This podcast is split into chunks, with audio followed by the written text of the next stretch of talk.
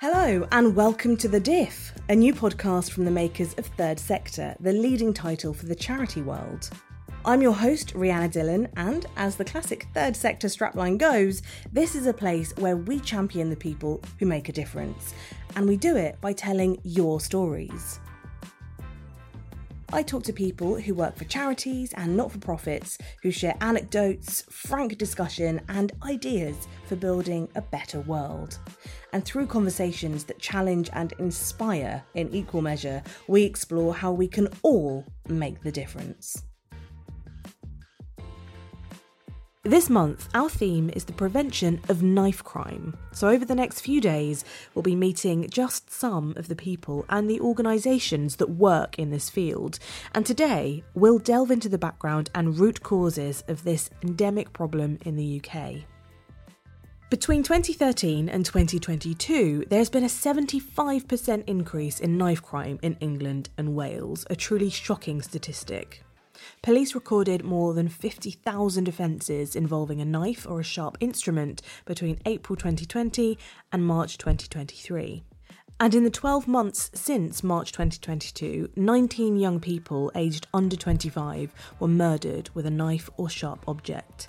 13 of those had not yet reached their 16th birthdays. These are just a handful of recent knife crime statistics, but never forget that behind the numbers are human stories with life changing consequences. Stories like Ben Kinsella's, a 16 year old student at Holloway School who was stabbed to death in an attack by three men in June 2008.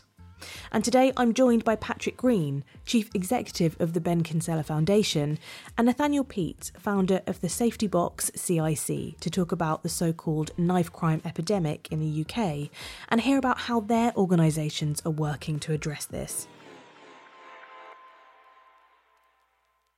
Could you tell us a little bit about yourself and why you wanted to make a difference to people affected by knife crime. My journey into joining the Ben Kinsella Trust starts shortly after Ben's murder when I met his sister Brooke, who was campaigning uh, avidly to stop knife crime. Um, and um, I was working for Victim Support at the time, and Brooke was doing some media work for Victim Support. And we got talking. And like everybody at, that time, I, I, knew Ben's story and um, you know was passing on my sympathies to Brooke, and she started to talk to me about you know what she wanted to do, uh, and particularly with the young people she was working with at the time, and, and, the vision they had about trying to make a difference as a, as a new charity.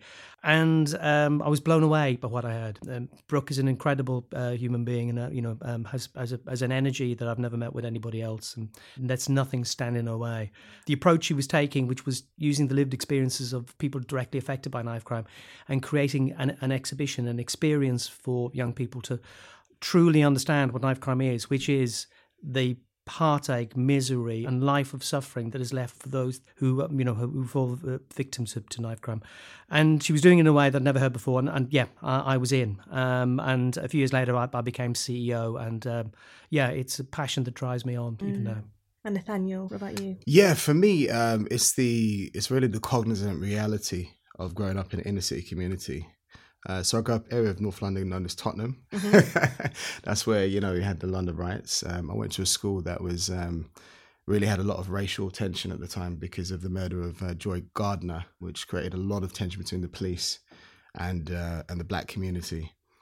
Consequent to the issues of discrimination in my school, despite being you know very apt with mathematics being very good with English, coming from a, a, private school, primary education, going into a state school, the perception of the black young person in the classroom by my teacher, unfortunately, didn't allow me to push and pursue at the level that I could have. And so the yeah. talent which I had was wasted mm-hmm. effectively in bad behavior. Mm-hmm. Consequent to that, I didn't do well at school. Uh, and I myself got caught up in low levels of criminality as a young person experiencing friends that got arrested for drugs, as well as experiencing and seeing knife incidents happening when I was younger, really helped me to think about my life differently. In particular, when a young person was murdered in North London, uh, that was linked to the conflict between Hackney and Tottenham at the time. I hustled my way into college, literally begged my way in right. um, off of my friend's enrollment letter. And I got onto my A levels, because someone actually believed in me. Mm-hmm. Yeah, the head of the physics department because Right. I got rejected. Uh, so I didn't have enough GCSEs, but they rejected me effectively three times. But then she saw me come back three times, and then she said, "I've seen you come back three times." and so, understanding that somebody could connect with you if they believe in you. Once I finished university, I could still see the problems of knife crime. I could still see the issues that were there when I was growing up. The lack of um, equality and equity, in fact, I'm going to say equity, the word equity, because it's different from equality. And these issues still existed.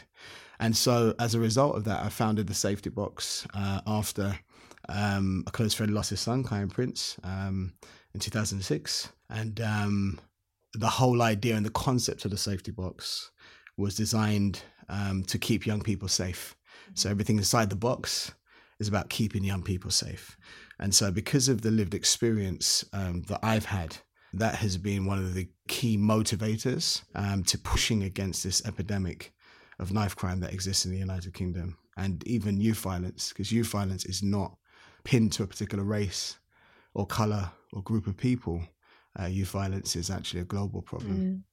So you used the word epidemic there uh, to do with knife crime, which I think is really interesting. We've we, it's a it's an umbrella term which feels quite you know at a distance from both of your quite personal stories. How useful is that term, the knife crime epidemic? I think it, it's helpful in one way, unhelpful in, in another. It's it's helpful in terms of e- explaining how violence grows and escalates and mutates and takes shape. So, and it, it also links to the public health approach, which is which is approach which um, you know is often heralded, uh, you know, in Scotland as the reason that they have done so well tackling uh, violence. So, yeah, it, it it shows in the same way that viruses mutate and spread and grow really quickly. Violence and knife crime does exactly the same. When knife crime figures go up, really hard to get them down again. Where I have some contention with the word epidemic is that in medical sense, an, an epidemic happens and then there's containment. We've seen that in, you know, if you think about what happened in COVID, it's contained and it's brought under control and then measures are put in place to reduce it. Knife crime has been present for two decades, probably more. There's been no containment. Knife crime is, is not an epidemic, it's part of this country. And that's wrong. So um, it's unhelpful because it, it makes people think it's this is just a short term thing that's suddenly blown up today and we need to get on top of it. It's not. It's systemic and it's intergenerational. And that's something we've got to tackle. And what do you see as some of the primary causes of this spread of knife crime? Because there are so many kind of varied reasons. How do you go about tackling it if it's so wide? There is a number of different causal factors um, that research will heavily back. Poverty being one of the key drivers of it, social exclusion, compounded trauma, issues of neurodiverse conditions that have not been managed properly, combined with mental health issues. There's research that Queen Mary University did, uh, in fact, with gang members, and they found a large proportion of those gang members had some mental health issue. Shock trauma, which is from injury. There are issues with uh, lack of investment. Um, anytime you have lack of investment in an area, mm-hmm. there's high crime. I mean, look at Croydon, for example. Mm-hmm. There's corruption there. There was issues with money not going to youth provisions. You know, youth youth offending service, the youth justice service. Remember the, the head of service saying, "We want your program, but we can't afford it." Mm-hmm. you know, I mean, the lack of opportunities that that young people face. It, it has a consequential impact because then the very belief of that young person then is stripped away. You see, the problem with knife crime is not a knife problem. It's not even a gun problem. It's a mind problem. And the thing is, once we can actually start to think about fixing mindsets, societies, cultures, and it's a really valuable comment there in that it is a systemic cultural problem. The reason why I use the word epidemic is because we were the first England based organization to bring the public health model approach into a British prison. So we, we implemented that in Cookham Wood uh, prison in, in 2012, 2013. We reduced the violence by 95% in one year. That's group violence. Executing an effective public health model approach. That's when everyone understands because it takes a cultural shift in order to get containment. The problem that we've got is leaders often move, police often move, social services um, are strained. Um, there's not enough mental health support. They're not talking to each other. There's yeah. no information sharing. And that's how the public health model works properly. And that's why Glasgow managed to achieve such great levels of violence reduction because of all of the bodies understanding the same vision. Now, if you're thinking about a marriage, if you've got two people that are married, if they're not aligned in the same vision, then there's probably going to be separation at yeah. some point. In the same way, we're talking about this systemic embedded problem, which is compounded through the societal issues of COVID 19 and uh, Black Lives Matters and all the other various different things that we've been hit with over the last five to 10 years. Mm. It will take a huge effort of cultural shift to have an impact on the causal factors which is really underpinned by this thing known as poverty, mm-hmm. um, the mental health, all the things which yeah. I mentioned before. There really has to be a shift from a very senior level and looking at how even corporates can contribute to the the investments into some of the public sector in order for um, us to support young people. Now, you mentioned Croydon, so we are recording this day after the Croydon stabbing of a 15 year old girl. And I know that both of you have been incredibly busy with keeping up with demand, people wanting to talk to you as voices at the forefront of teaching about knife crime. So, what have you noticed about misconceptions in the media or in the public opinion about knife crime during this particular wave of interest? Yeah, and it's not just this particular wave. I thought, you know, um, Daniel just spoke brilliantly about what knife crime is. You start undoing the thread, and it takes you into places you never expected to go. What we see often when these tragic and terrible incidents happens is we get knee-jerk reactions and we get short-term solutions. Mm. Knife crime is often portrayed as a really simple solution. You put more police on the streets, you send people away for longer in, into prison, and that's how you tackle it. And the logic being you create a deterrent, and that'll stop people, um, you know, committing knife crime. And there's a lo- certain logic to that. The reality is, test that logic over decades, and it's not delivering. In fact, the only thing that's made a difference to knife crime the last decade is COVID. When we locked people down, knife crime levels dropped. They didn't disappear; mm-hmm. they just got lower. No government has achieved that in the last 10 years, no government administration. We've got to recognize knife crime for what it is. What Nathaniel just explained, the complexity of it. When we start to understand that, and that's that mind shift I think you're talking about, then we have a chance of tackling this issue. And I think, you know, we talk about raising awareness of knife crime. It isn't raising awareness of knife crime is terrible. We all know it's terrible. It's raising awareness of how you prevent knife crime, and it is preventable.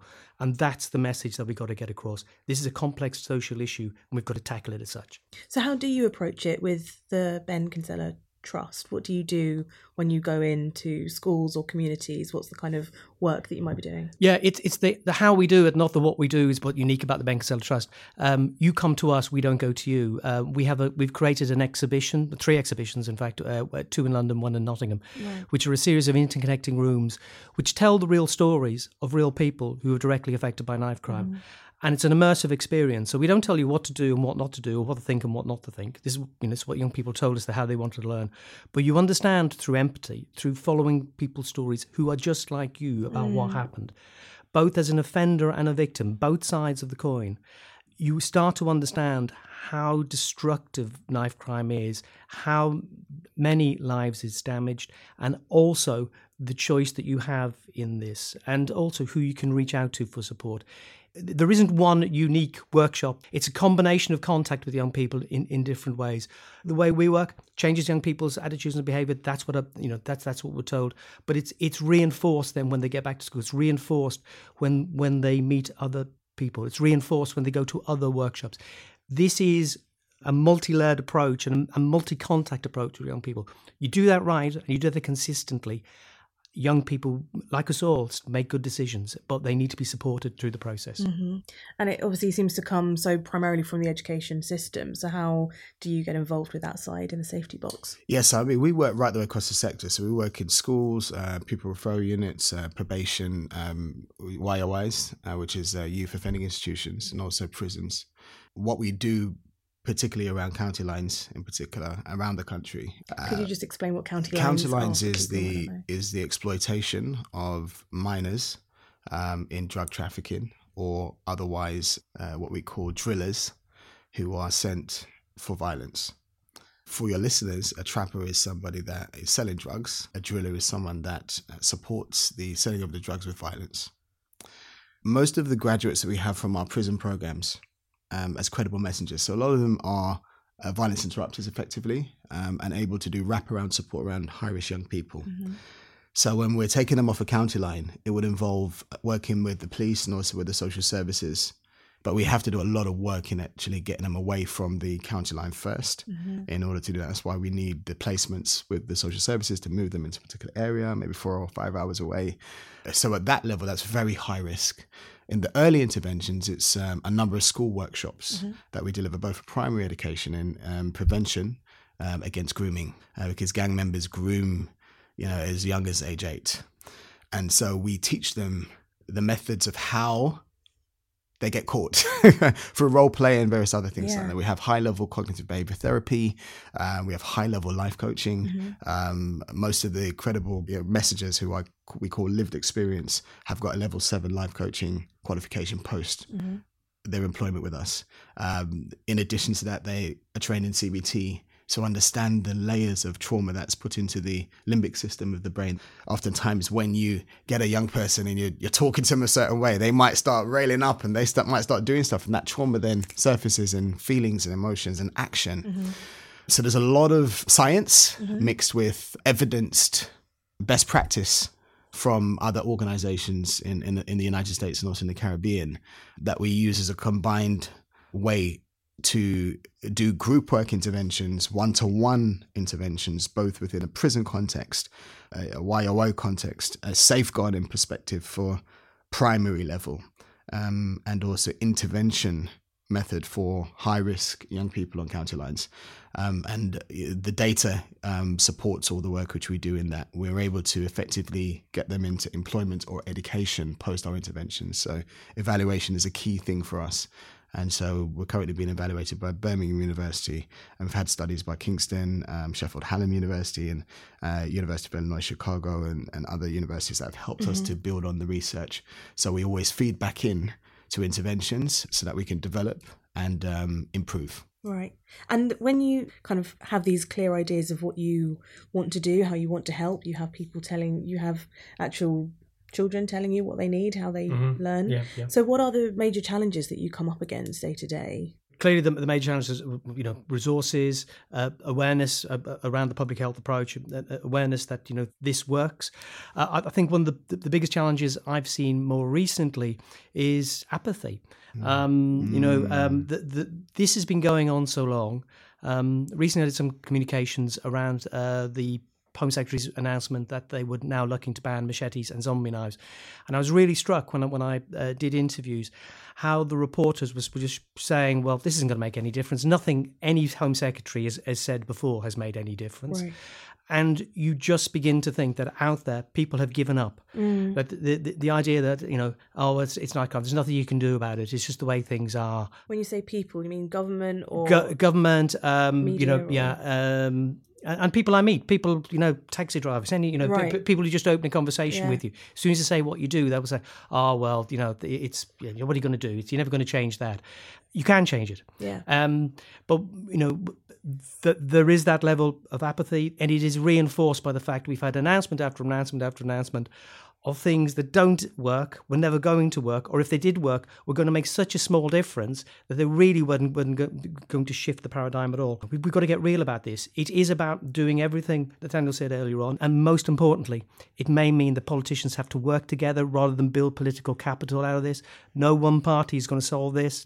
This will only work if something is put in place that lasts longer than a term of office um, and it is, it is set in stone for a generation and nobody can touch it. We start to get those principles right, and we've got a chance of turning this around. I mean, do you have to be sort of optimist in your job, Nathaniel? Because it, as you say, apathy is something which affects all of us, and even to the point of hopelessness. Parents all the time um, give up on their kids. Like Right. uh, we, especially when on county lines, Um, the parents are completely given up. Mm-hmm. um, oftentimes, the council is the legal parent now because of the safeguarding issues. Not because the parent's a bad parent, it's just that um, the parent doesn't have the ability to safeguard, let's say, the other children because of them carrying a knife into the house. Mm-hmm. And so the parent cannot actually then safeguard the other children as a result of that. So the parent now is the is the council or local authority. So at that time, there is huge apathy. With parents, sometimes they completely give up on their kids. We give them hope we right. show them examples. Like yeah. some of our guys that committed attempted murder, some of them have uh, you know, high level gang, gang members mm-hmm. that have turned their life around. So the credible messengers yeah. um, that we use that have shown that if you get the right type of person helping you with the incubation and the support framework mm-hmm. around you, you have the ability to excel. You have the ability. And that belief in itself is inspirational then for us to maintain the motivation. You mentioned challenges, and I must uh, say this as a black person in this space um, for 17 years, mm-hmm. it has been very challenging for me and also colleagues like that look like me, mm-hmm. and also female colleagues as well that yeah. look like me, because we operate oftentimes um, on a micro level. Some of us manage to get up a little bit higher than that. However, you see these grassroots organizations have really got an understanding of how to deal with this issue. However, they lack the capacity support, they lack the elevation, they lack the conversations that many of these policy writers pulling information from. And that piece also needs to be disrupted because you need the right type of people to do the work with the right type of communities. Mm. And that's important. You need people that understand and there's lots of data that supports this lived experience, you know, that, that supports everything what I'm saying. It's going to take different people becoming mental health practitioners for young people, termed as CAMHS, CAMHS officers, that are not necessarily academic, but those people who really understand the journey of that young person they're dealing, right. they're working with because they might have been through something because similar. they might have been through something similar right. or even they have a cultural understanding mm. of, of that and therefore it, it allows the young person to want to engage them mm. because a lot of these youth don't want to one of the areas that we do with young people that carry weapons, we teach them how to protect themselves against knives. Because mm-hmm. you're working with a young person and say, yo, you know what, my my G, I ain't got like, fam, like, you know what, the man's coming to me in it straight with a shank in it. Like, how am I gonna protect myself on the estate? Like, the man's coming to me with a shank. What are you telling me? Like, to put down a knife? So we say, okay, we're gonna take the knife out of your hand. We're gonna show you how to protect yourself against a knife. Right. That's a real strategy. Yeah. Um, and it's been real with the young people. Listening is very important. And that's why the, the Ben Kinsella has got such a fantastic strategy around listening because if you don't listen, then you're not going to know what to do.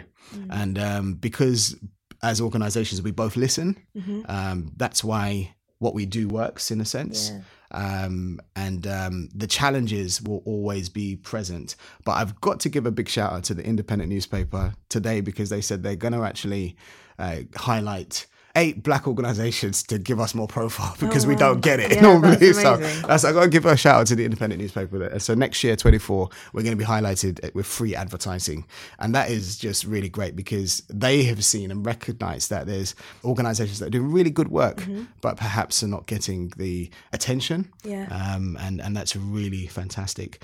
In fact, this podcast in itself is also really good that you guys are illustrating this issue because I think the challenge is to change mindsets, mm. and uh, by creating um, social content um, conversations, it helps to give people hope mm-hmm. um, in in how we can address these issues of knife crime.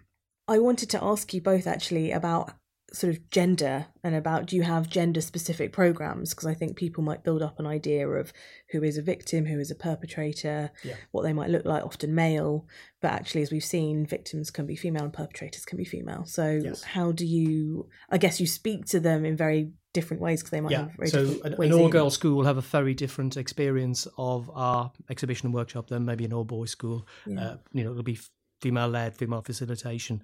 What we've seen today in, in, in, Croydon you know, illustrates that you know knife crime affects young women just as it does young men, um, and it, it, affects them differently. There, there are different motivations. They are drawn into into into violence and gangs in different ways. You know, they're often used to smuggle, you know, knives or drugs. Uh, coercion and control is a, is often a big part of it, um, and helping young women, just as we do with young men, opening their eyes to to what can be happening around them, and also giving them the tools to deal with that. Really, really important.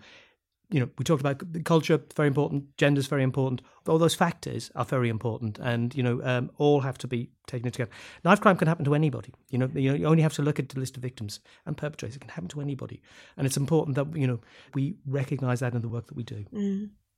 What about you, Nathaniel? Because I know that you have very specifically tailored programs mm-hmm. for men and women. Yeah, so um, last three years, 60% of the young people we've worked with have been girls and 40% have been boys. Mm. Um, and that's been very specific because um, the influence of girls in violence is, is very strong, even down to sort of information sharing with uh, gang members um, of where a young person may be.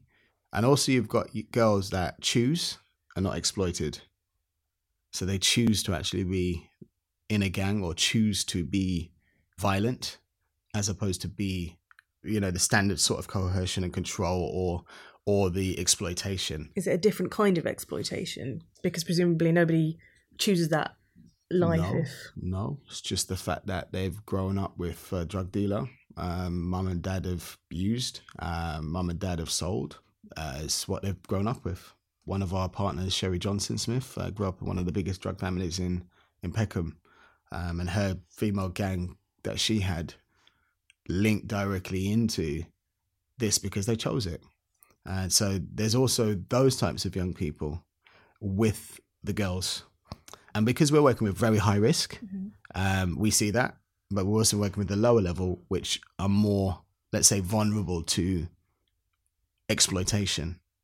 Uh, so there is a very specific criteria that we, we look at. We also look to go for 80% um, black and Asian. Mm-hmm and then other other ethnic ethnic groups and also white British, and that's measured again based upon if they're eligible for free school meals, their level of disadvantage, I guess. Uh, whether the household income is less than twenty one thousand pounds a year, this type of whether in caregivers of care, there's a lot of different factors that um, we look at in terms of if we're funded uh, which we are, uh, like we're in London, so London Violence Reduction Unit is one of our funders, mm-hmm. um, of how we would then locate the young people and get the referrals to work with those youth. So it's very specific, but um, we've made a concerted effort to make sure that we have a high percentage of girls that we work with as opposed to boys.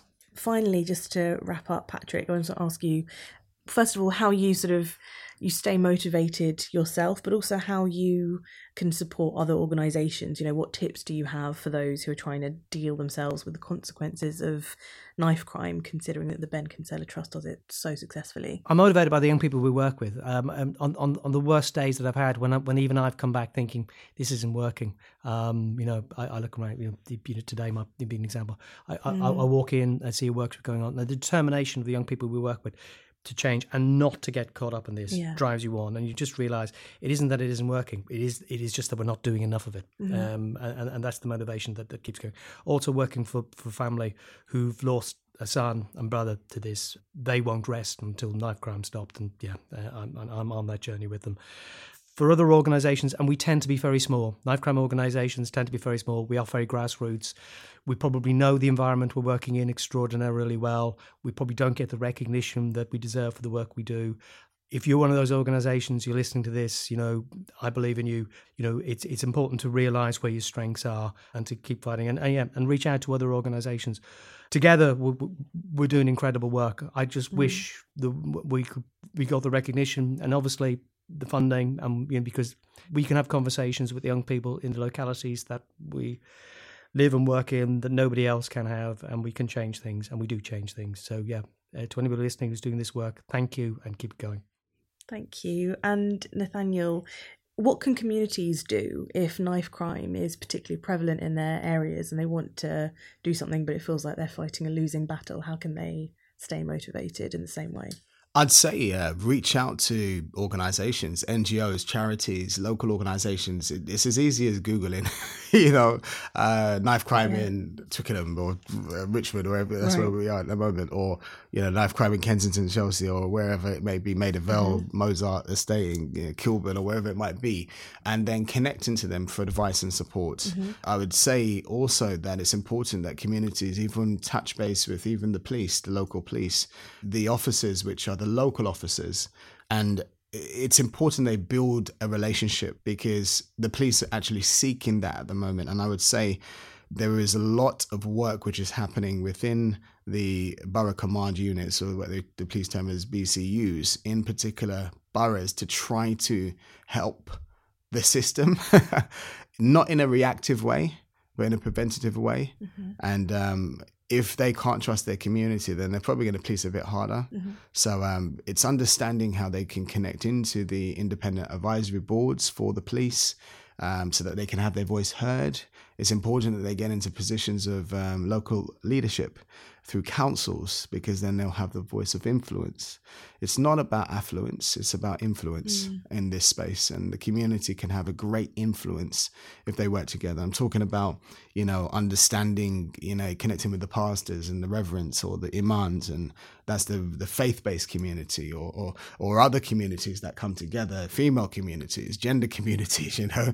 Um, it's being able to communicate with each other and um, through the whispers that happen within the community, we'll be able to get justice mm-hmm. for the victims of knife crime. There has to be some work that is put in from the community to work together mm. and to work with the authorities and uh, the agencies, the public services. And so that is sort of my advice. And and even just to touch on the other point about organized grassroots organizations, try to find other organizations you can partner with to go for bigger bids. So if your turnover is only 100 grand a year, you're going to go to one that's got a million pounds or maybe 500,000 and connect with them and see if you can get a partnership bid going in and that mm. will help to elevate you. That's another one just for organizations that are working within communities that are at grassroots. Thank you so much, Nathaniel and Patrick, for giving up your time, especially on such a busy day. Today, we've heard just a bit about the complexities surrounding the knife crime epidemic from two organisations that work to raise awareness of these issues. In our next episode, we're going to be meeting an organisation that teaches young people how to become part of the solution to the crisis by giving them all the practical skills they need to save a life. Don't miss it. I'm Rhianna Dhillon, and this has been The Diff. We hope that you're leaving us with some food for thought. And if you liked what you heard, then please share these episodes with your friends, your colleagues, your family, anyone else who might like a listen. You know, the person that you're sitting next to on the bus.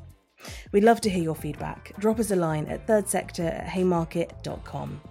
And if you know anyone working in the charity sector who has a great story to tell, we want to know about them too. The creators of the diff are Till Owen, Jide Igwakun, Inga Marsden, Nav Powell, and Babajide Osikoya.